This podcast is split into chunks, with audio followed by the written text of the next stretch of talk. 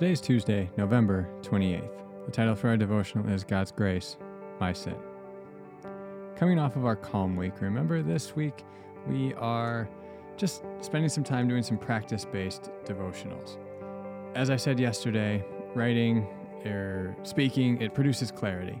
So, all these topics that we've been talking about this week, I'm going to ask you to journal on and to just apply them to yourself in doing so, and then to also hopefully gain some clarity on these topics in your own life. So remember, our big idea for the campaign is that the gospel is so good that we should all want it to be true. For today, journal on the following questions. Uh, first, just jot down some of the ways that you have violated the moral law.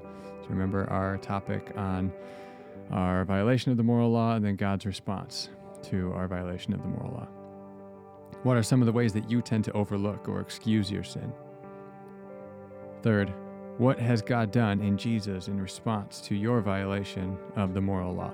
Write that down, put it in your own words, use plenty of scripture verses. You can even reference the devotionals or the sermons that I've preached on this earlier in this campaign. Fourth, why is the gospel better than the alternatives to dealing with our violations of the moral law? So, just again, journal on some of these questions. Hopefully, again, you'll produce some clarity and apply it to your own life.